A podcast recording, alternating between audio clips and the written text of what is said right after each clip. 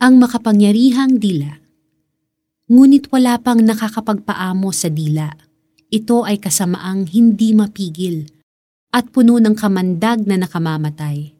Ito ang ginagamit natin sa pagpuri sa ating Panginoon at Ama at ito rin ang ginagamit natin sa paglait sa taong nilalang sa kalarawan ng Diyos.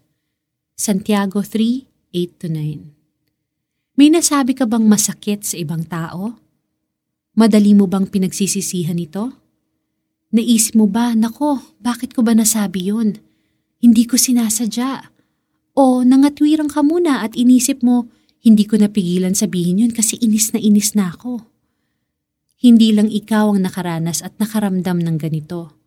Lahat tayo ay may nasabing masakit o nasabihan ng masasakit na salita. Kahit maliit ang dila, may power ito Words are powerful, lalo na kapag Christian ka. Dahil nakasalalay sa dila ang life and death. Mga Kawikaan 18.21 Ang mga salitang bibigkasin mo ay maaaring magbigay ng pag-asa o magdala ng takot at pangamba. Imposibleng makontrol ang dila kung walang tulong ng Holy Spirit.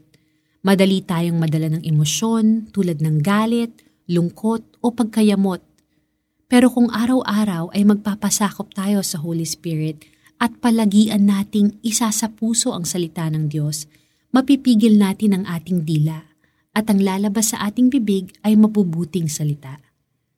Magbibigay buhay at inspirasyon ng mga sasabihin natin. Magtiwala tayo sa Panginoon. Walang imposible sa Kanya. Makakaya nating piliin ang buhay sa tulong at kapangyarihan niya tayo ay manalangin.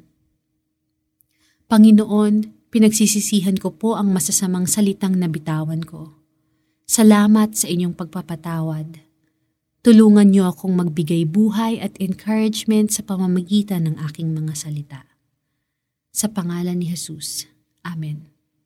Para sa ating application, magsorry ka sa isang tao na nasabihan mo ng masasakit na salita kung may naaalala ka pa rin na masasakit na salita na galing sa ibang tao, sa oras na ito, humingi ka ng lakas sa Panginoon na patawarin sila.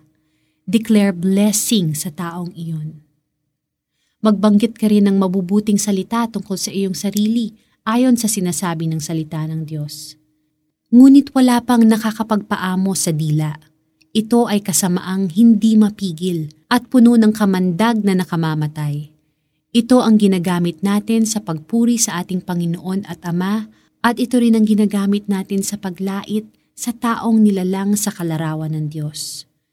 Santiago 3:8-9 Ito po si Lara Kigaman Alcaraz. Sana po kayo ay na-bless, na-encourage, na-inspire at sana po maalala nyo na kayo ay mahal ng Diyos.